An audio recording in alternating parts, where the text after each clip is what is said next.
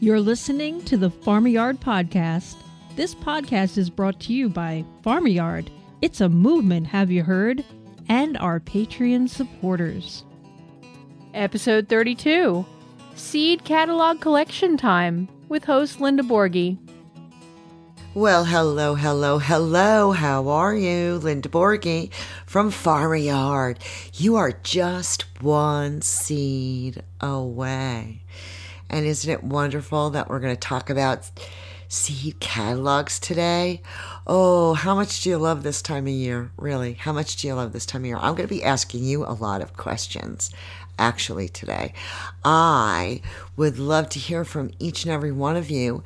I would like for you to tell me what are your most favorite seed companies and why? Is it because they have a certain variety? Is it because they are a family business? Is it because they they uh, have seeds that are organic or biodynamic? Uh, you know, GMO free, all that jazz. Do you only grow heirloom seeds? Heirloom meaning they've been grown for at least 50 years? I want to know all about it. I want to know about your seed addiction because my seed addiction dates way, way back to when I was in my, gosh, in my mid 20s. And my, uh, my former husband and I bought a house in Bogota, New Jersey. And it was a tiny little footprint of a property. It was 50 feet wide by 100 feet long and maybe 75 feet long, and that's with the house on it, you know? So there wasn't a lot of backyard, front yard, blah, blah, blah. And this particular house didn't have any driveway or garage, and you had to walk up 69 stairs to get to the front porch because it was built kind of on a hill. Well, at the time, it was Burpee. Burpee was the big seed company. You got all your seeds from Burpee, you know? Burpee must have thought that I had a palatial mansion because I had every square inch of that property growing. Corn, blueberries.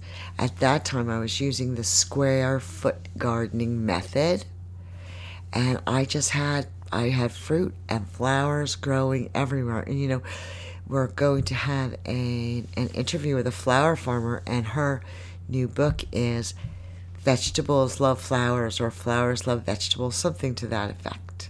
You know, harmoniously working together. It does not have to be a monocrop of one or the other. It doesn't have to be just flowers. It doesn't have to be just food. Just it doesn't have to be just fruit. It has to be. It has to start with the collection of seed catalogs. Now, what I'm going to do for this episode is I'm going to attach a document where you can go write down the list and order paper catalogs for close to, I think it's 35 or 40 different companies. I've been collecting these from different sites, you know? And then you can get all of those catalogs and start looking through them. Some of them I've never heard of. I'm going on and ordering the ones I've never heard of.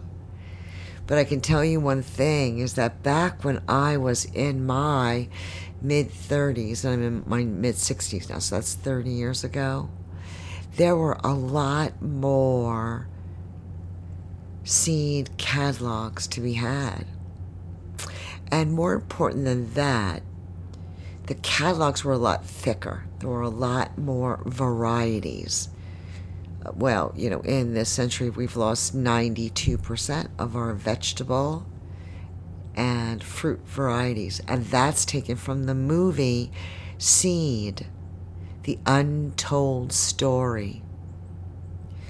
You know, we have to begin growing, growing, growing, growing. If we don't grow a seed, then we can't keep it, right? It becomes extinct, it goes away. So the only way you do that is to go through the seed catalogs and choose based on the description or where you're located, your soil, all of those different factors as to what you want to grow, right?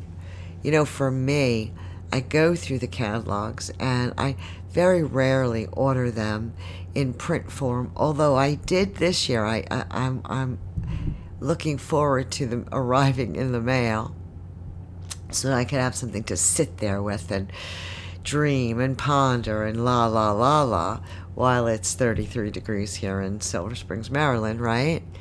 And plan and plan and plan. You know, opening some of these seed catalogs and uh, you know some of these names, some of these varieties are such old friends for me. We've had a relationship now for so many years. And just seeing their name in print just makes me smile and think about what we have to look forward to in the coming months together, you know, and let the process begin. Now, in seed catalogs, I do recommend that you order as many print seed catalogs as you can, especially if you're a beginner. And this is not by any means to overwhelm you or to confuse you. What it really is, is to give you a complete library of information because seed catalogs are a wealth, a wealth of information. Now, my go to seed catalog, my go to seed company for info would be Johnny's Seed. Yeah. I mean, they tell you how many seed for this length uh, furrow and how many f- for this size bed and what the germination rate is and on and on and on. So, what I would recommend you doing, only because this is what I did when I first got started, I chose my varieties, right? And then once I decided after I grew them and I liked them, either their you know, their taste or their color or their vibrancy or their hardiness or whatever it is I liked about them. Whatever it was that our relationship was built on, right? And I decided I was going to continue growing that variety. Well, I would search everywhere to find out everything I could about that variety and what it needed and what it wanted so that I could, you know, give that plant everything that its heart's desired, right? And then in turn, that plant is going to feed me with such a high level of nutrient dense food. It's crazy off to off the Richter scales. Well, you know, that has a lot to do with intention as well, you know. And uh, but let's get back. I don't want to stray from seed catalogs. So inside of seed catalogs, it's going to tell you exactly what you need to know insofar as whether or not that plant is going to thrive in your region, in your part of the world. It really would be very difficult for me. You know, most most of my growing has been in the uh, northeast. So it would be insane for me to try to uh, explain to a southern gardener, right, uh, how to grow or what to grow or when to grow. But that would be for southern exposure seed catalog. So there are catalogs for every single application. So not only do we want to look to the seed catalogs, insofar as companies are concerned, but we really want to seek out our local seed libraries. That is correct. And all of us, each and every one of us, should really have a goal to start a community seed library where you live. It could be right in the actual library, you know, because they already have a system, or it could be outside of that system and just as a separate entity. And what what is what is a seed library? What is it? It's a place where when the time is right to harvest seed from different crop, a portion of that seed is taken to the library so that that seed can be grown the following year. Now, I can give you an example of my own life experiences very past um, summer and fall. So, this past summer and fall, I was in Beaufort, South Carolina, and um, I carved out 600 square feet of sunlight underneath those huge ancient live oak trees, and I planted mostly zinnias. And boy, some of them were just unbelievably outstanding, stupendo, like Miss Willamette. I had a stand of those zinnias that were to die for. So, what did I do?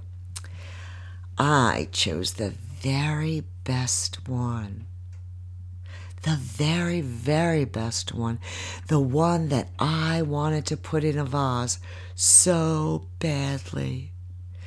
I wanted to bring it into my bedroom and just have it stay in suspended animation. That's what I wanted to do. But I didn't. I did not cut that flower. I let it stay and I saved it for seed. Now, that's something that I would bring to a seed library because it was outstanding. And could you imagine? Let's just take a town, a tiny town. It doesn't even have to be a big town. Let's take a tiny town, right? A tiny community. It could be a church. Let's talk about a church, right? And if everybody at the right at the time of year when you would be harvesting seed, if you would all bring that seed to your church and it would be you know organized in a way in envelopes or and it would go in you know into a seed library right? And then we would be creating our own seed catalogs. And that's what we need to do. And we all need to do it. Remember right now on this planet if we turned eating into a collaborative cooperative of gathering seed and harvesting food and sharing, growing and giving. Wow, what a different uh, picture that paints, doesn't it? Collaborative, cooperative, community, relationship, connections connections on the deepest level because food is something that we need to live, right? Remember, we all rely on that six inch layer of topsoil and the fact that it rains, now don't we? If we all participated in that dance in one way or another, doesn't matter what way that's in it, it whether it be a pot of garlic on your kitchen windowsill or supporting financially the Farm-A-Yard movement via Patreon. Everyone can participate. Everyone can participate. And now is the time to do so. But this is the time of year for planning, gathering all of those catalogs. So I will put that, I will attach that document for you guys to go ahead and order all of your paper catalogs, right? And then go through them and read those descriptions and find the information that's located in those paper catalogs and get yourself a three ring binder and put some cellophane sheets in there and start your planning. Your planning all starts in your head, folks the catalogs are just going to give you something to plan about. So, that is all for now, my friends. Thank you so much for listening. I hope you're getting buku benefits out of these uh, out of these podcasts because I can tell you something. I really put an awful lot of thought into it. I really do. The most important thing that I can do for you is encourage you to take action and to ask questions. Any questions that you have, contact me, get in touch with me. If I don't have the answer, I promise you, Mr. Gallagher and Mr. Sheen, that I will get the answer for you. There you go. So I will, as usual, thank all of our Patreon supporters, our current current people that are pledging for our podcast. Thank you, honey bunches of oats. We, honest to God, could not do it without you. And uh, buku thanks to each and every one of you. I am Linda Borghi, and I am going to sign off for now. I will see you on the flip side. And until then, go farm your yard. This podcast is community supported. We thank everyone for tuning in, and a special thank you goes out to all our Patreon supporters.